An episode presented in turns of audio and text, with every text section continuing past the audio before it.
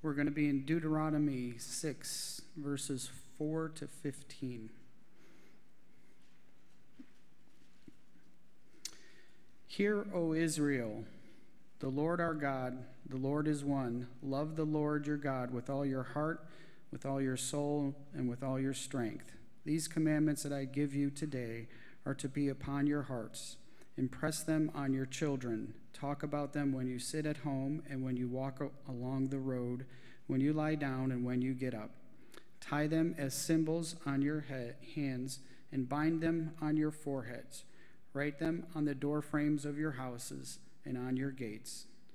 When the Lord your God brings you into the land he swore to your fathers, to Abraham, Isaac, and Jacob, to give you a land with large, flourishing cities you did not build, houses filled with all kinds of good things you did not provide, wells you did not dig, and vineyards and olive gro- groves you did not plant. Then, when you eat and are satisfied, be careful that you do not forget the Lord who brought you out of Egypt, out of the land of slavery. Fear the Lord your God, serve him only, and take your oaths in his name. Do not follow other gods, the gods of the peoples around you for the Lord your God, who is among you, is a jealous God, and his anger will burn against you, and he will destroy you from the face of the land. Thank you.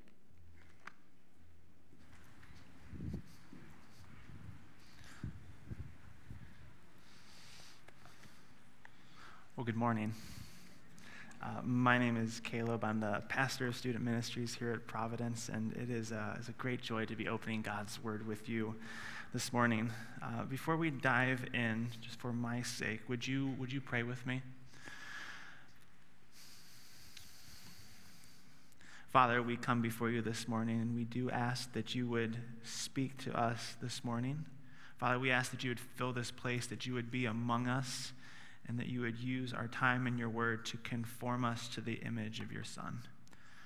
And Father, I confess my own need for you, that you would speak through me, that you would take these meditations, these words of my mouth, and that you would, you would empower them, Father, that you would use them to bring glory to your name. We ask this in the name of Jesus. Amen. Have you noticed that every single day seems to be a holiday now? Like, like there's Polar Plunge Day, or Hot Sauce Day, or Eat Vanilla Ice Cream Day. Everything is a holiday. And so I think we should create a new holiday, which would be on this past Thursday. We will call it National Break Your New Year's Resolution Day. Because statistically, that's when most people will end up giving up on their New Year's resolution. And, if you attend a gym, you've probably already seen this playing out. Uh, at the beginning of the year, Planet Fitness or the Y is just jam packed with new people, clogging up the machines you'd like to use. But now it's just the faithful few. And if your gym's not like that, just hold on another week or two. By February 1st, they'll all be gone.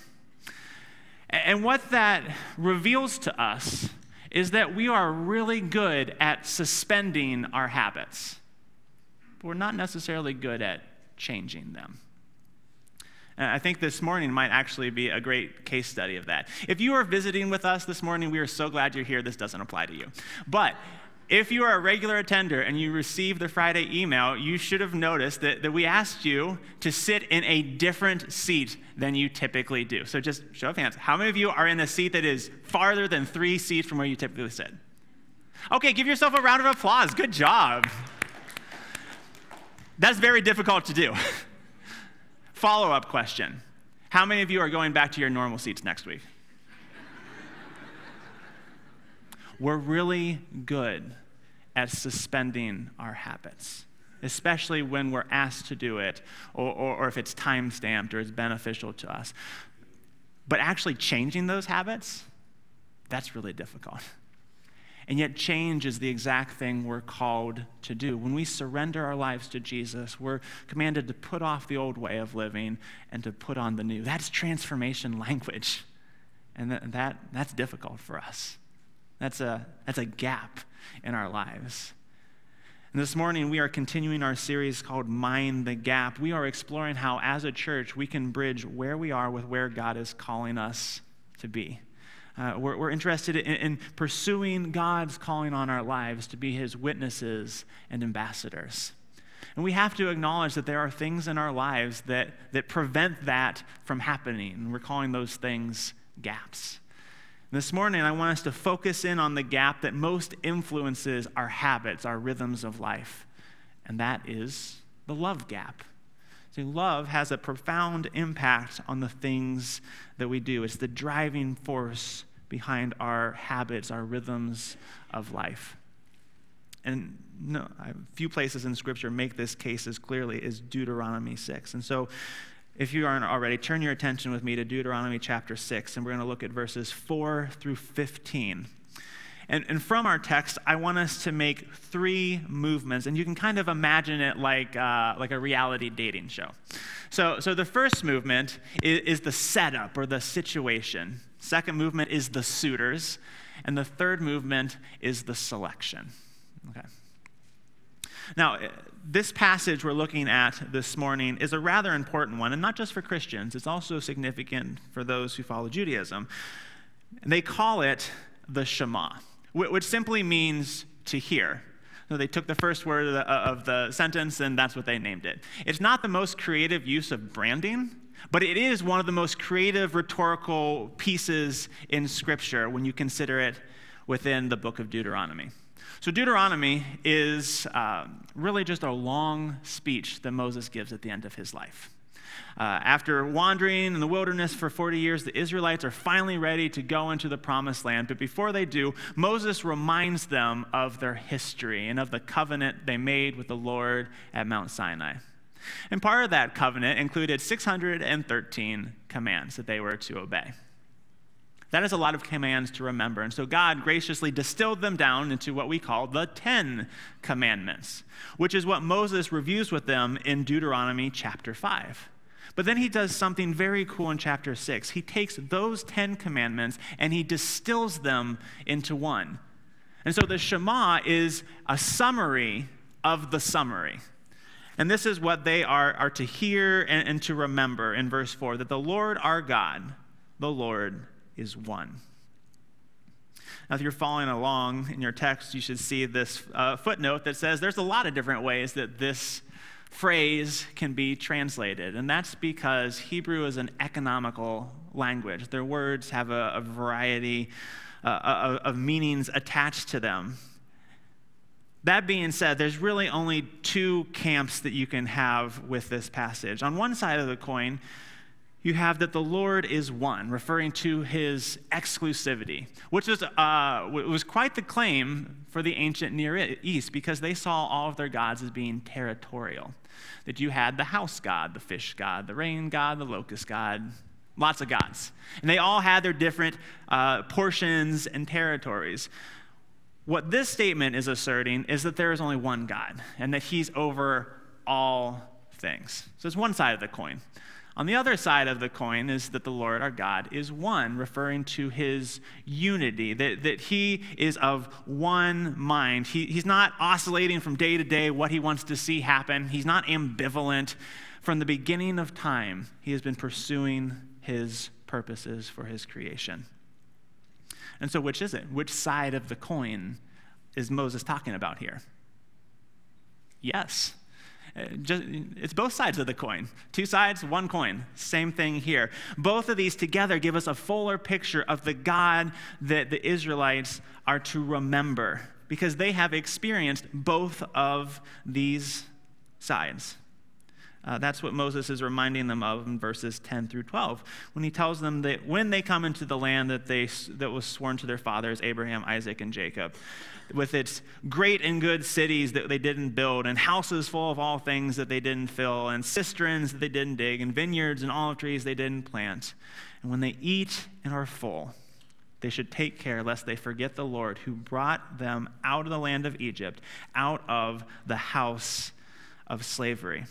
See, they, they've experienced both of these sides of God. They've seen that the Lord is one. They've seen his power on display as he just cleans house of the Egyptian gods without breaking a sweat.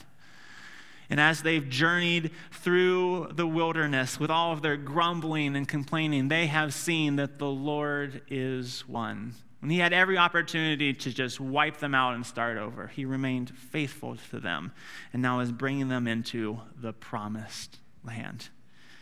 This is the God that Israel needs to hear about and remember.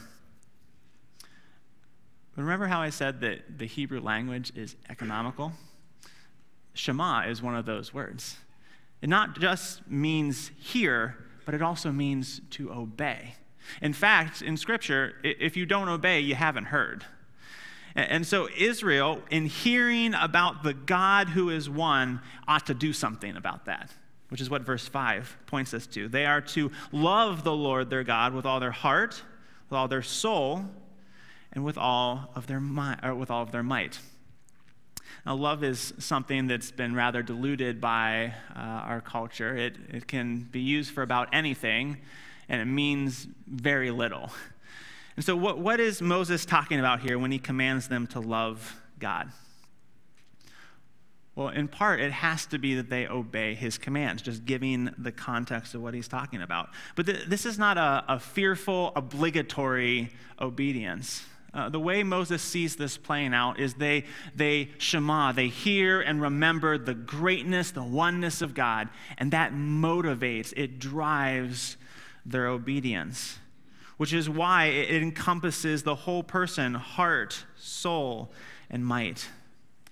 And the Apostle Paul actually gives us a similar exhortation in the book of Romans. After surveying God's great mercy in the first 11 chapters, he says that our reasonable response is to present ourselves as a living sacrifice to Him, to give all that we are to Him. And it's when we love God in this way that we will be in pursuit of His calling, that we'll be walking in step with His commands for us. But here's the thing Yahweh is not the only suitor. There are others who are vying for Israel's, and frankly, our affection. Moses makes mention of them in verse 14, where he warns them that they should not go after other gods, the gods of the people who are around you. So there is this competition between God and the other gods. And just so that doesn't get confusing, we're going to call the other gods idols, which might seem out of place in the 21st century. You might be thinking, well, we are all enlightened people here. We're not primitive cavemen and women. And so we don't need shiny gold gods anymore. But an idol is not a golden statue, it is a, a, God substitute. It's the thing that you look to in life, other than God, for happiness, for meaning, and for purpose in life. It's when we take a good thing and we make it an ultimate thing, which means that anything can be an idol. Uh, your, your spouse, your kids, your parents, your job, your bank account, your 401k, your physical attractiveness, your academic uh, skills, your athletic prowess, your uh, likes on Instagram, your uh, political ideologies, anything can be an idol when we ask it to provide us significance, security, and success. And so we see these things and we say, huh, maybe this can provide for me the happily ever after that I'm hoping for. And so we will either choose between God or these other suitors. Maybe you're wondering, well, why do I need to choose? Uh, I'm a strong, independent individual. Why do I need a God? It's because of the way that you are wired. See, we are this, this fascinating mixture of power and powerlessness. We are incredibly powerful because we are created in the image of God, which means that we're able to think and reason and emote and, and create and shape. But because of that power, we're also aware of our powerlessness, there are things in this life that we are unable to control. And that's where idolatry comes in. Probably the best definition of idolatry I've come across was given by a, guy named Andy Crouch, and this is how he defines it Idolatry is the belief that we have found something that will bring a stubborn and unpredictable part of life under our control. See, idols are like the bits that we shove in the crazy horse that is our lives in an attempt to control it. We need something to do that. It'll either be God or God substitutes. And that's why we pursue, why we love our idols. Now, you might be thinking, hang on, Caleb, I love God. And I'm not saying that you don't. In fact, we love a lot of really good things, don't we? But we have to acknowledge that there is a, like a hierarchy of affections in our heart. It, it, it's kind of like a, a March Madness tournament. Like, even if you're not a big March Madness fan, you might get swept up a little bit into like filling out your bracket and stuff like that. And it's exciting stuff. Because even though they slot in who's, who's had the better regular season record and the higher seeds and the, the, the Cinderella stories at the lower seeds, it's exciting because anything can happen, right? The 16 seed can overthrow a first seed and wreck all of our brackets. The tournament for our heart's affection is very similar in that our different loves get slotted in their seeds. The one difference is that there are no upsets. The higher ranked seed always beats the lower one. And so the question is not, do we love God? The question is, is he the number one seed? Is he the top affection for our hearts. And here's how you can figure out where God is on your bracket look at the matchups that he keeps losing. Look at your actions. Where are they consistently inconsistent with what God calls you and commands you to do? That's because he is losing a matchup against something else that is providing for you significance, security, and success. It's true of my life, it's true of all of our lives. And what that reveals to us is that our actions are being driven by something else is being driven by the thing that our hearts love most. And so, our, our, our problem, the reason this gap arises in our lives, is not because of a lack of knowledge. It's not even because of a lack of determination, it's because we have a love problem. The thing that we delight in and worship is the thing that, that shapes and drives our actions. And the reason this is a problem for us is that these other suitors are not good for us. Uh, just like, like pursuing the one ring was horrific for Gollum, dehumanizing and eventually destroying him, so too when we pursue these idols, these other suitors, they might initially serve us well, but eventually they will dehumanize and destroy us. They will ask more and more of us while giving less and less until they demand everything and they give us nothing. And so, in one sense, the selection process should be quite obvious, right? God is good for us. These other things are toxic for us. Therefore, we should always choose God. And yet, our tendency is to keep selecting the other suitors. They are kind of like bad boys. We know we shouldn't, but our hearts just can't seem to help it. I remember seeing this play out uh, in college rather vividly. Um, I knew this girl who got out of a rather unhealthy relationship uh, and then started dating a guy on my floor. And, and, and he, was, he was good to her, he cared for her well. But once they went their separate ways for summer break, she dumped him within a couple of weeks. And we found out later it was because she ran into her ex. And she realized that, that her heart was still pining after him. It didn't matter that, that he was bad for her. It didn't matter that she had found someone that would uh, treat her better, care for her better. The heart wanted what the heart wanted. See, the heart trumps logic every single time. And what that means is that we can't just reason our way into choosing a new affection. We can't just use sheer willpower and determination. Something else has to happen. Imagine uh, that, that you are a scientist and you have the latest and greatest technology in front of you, and you have been tasked to remove all of the air out of a glass beaker. How do you do it?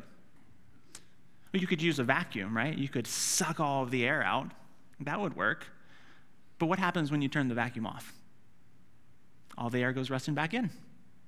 Or, or, or, maybe you can figure out a different way to get all the air out and you can lock the, the beaker in an airtight container. That'll keep the air out. But what happens if the seal is broken? What happens when there's the slightest crack? The air goes rushing right back in. It's rather difficult to keep air out of a glass beaker, but there is one very simple way to do it. Just pour some water in it. That was a very important point. Make sure you caught that. that if you fill the glass with water, it will expel every single ounce of air out of the glass. And our hearts are the same way. We, we can't just push an idol out of our heart. We can't just stop doing something because our hearts will either it will bring it right back in or it will go find something else. Instead, we have to. Do you guys want me to switch to this mic? Okay. Cool, cool. Good? Um,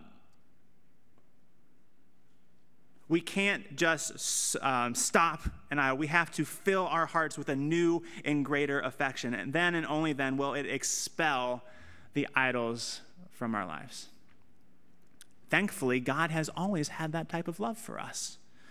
The problem for us is that, like Adam and Eve, we refuse to believe that it's genuine. That we believe that God does not uh, love us or he won't care for us the same way that, that all of these other suitors will. And, and in a weird sense, that's absolutely true. God's care and love for you is on a whole different plane than the other suitors which is uh, John's point uh, in 1 John chapter 4. Uh, I'm turning over to 1 John chapter 4, jumping in in verse 8. And John is talking about God's love for us, and he tells us that, that God is love. And in this, the love of God was made manifest among us, that God sent his only Son into the world so that we might live through him. In this is love, not that we have loved God, but that He loved us and sent His Son to be the propitiation for our sins. Now, what is one way to absolutely convince someone that you love and care for them? You take a bullet for them, right? Like, it's 100% effective in movies. It convinces the girl that you're the one. And that's what Jesus does for us on a cosmic scale. See, there is a gun aimed at each one of us. Let, let it, uh, let's just say it's a cannon, actually. It's called God's wrath.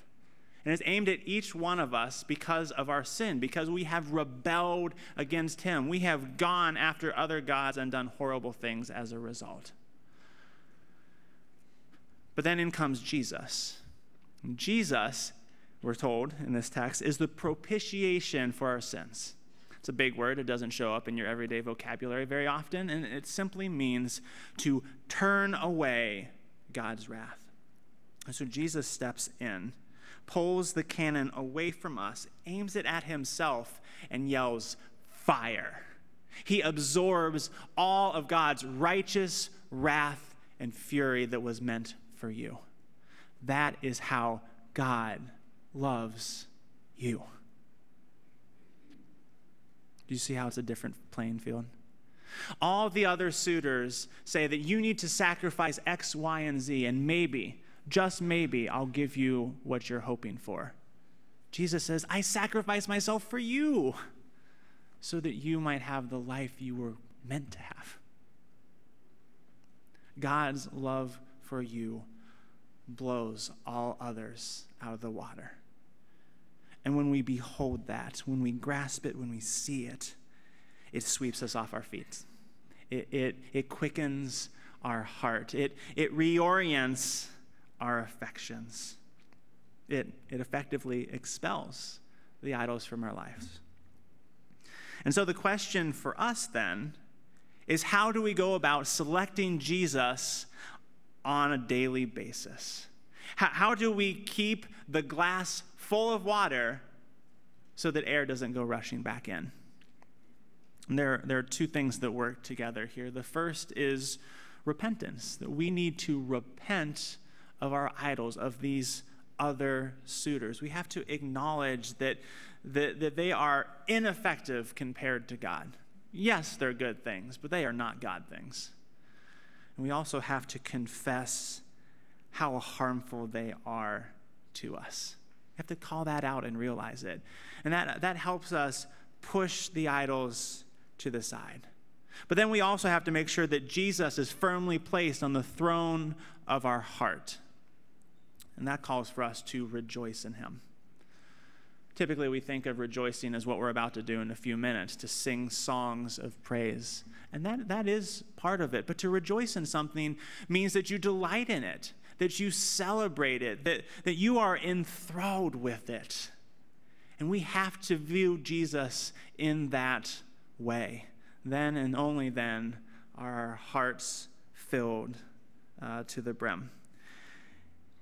And this has to be something more than just what we do in our quiet times. I, that's that's Moses' point in verses 7 through 9, where he's saying it needs to be a lifestyle. Loving the Lord with all of your heart, soul, and might is not just something you do for 15 minutes in the morning. It's something that, that encapsulates all of your life. It's something that you talk about with your children. It's something that you are dwelling on when you rise and when you go to sleep. We don't physically have to, to wear them uh, on our head as they do in verse 8, but, but it needs to be so a part of us that it travels with us wherever we go. We need to make it a priority to behold the greatness and love of Jesus. And that is a, a, a community pursuit. That's why at the end of verse 9, he says that you need to write it on your gates because it is a community pursuit of loving the Lord. See, we can only together follow Christ. It's only when we are encouraging one another to behold Jesus' love and greatness for us that we are able to pursue the calling that He has on our life. So here's the point our habits, our rhythms of life, they can be transformed we actually can become the witnesses that God is calling us to be. But that will only happen if our hearts are fueled by His great love for us.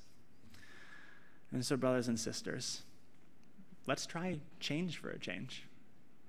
And that starts when we turn our eyes upon Jesus, when we look full in His wonderful gaze then and only then will the things of earth, all of these other suitors, become strangely dim in the light of his glory and grace.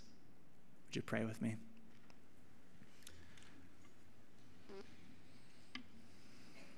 Father, we thank you that you are a great and awesome God, that there is none like you, that you are one. And you alone are worthy of our love and affection. Father, would you forgive us because our hearts are so prone to wander. And we feel that this morning. We're so prone to leave the God we love. Would you forgive us of that, Father? Would you help us by the power of your Holy Spirit to see how ineffective and, and destructive these other suitors, these idols are in our life? And would you also help us to view your great demonstration of love in Jesus? that you would turn away your wrath onto yourself for us.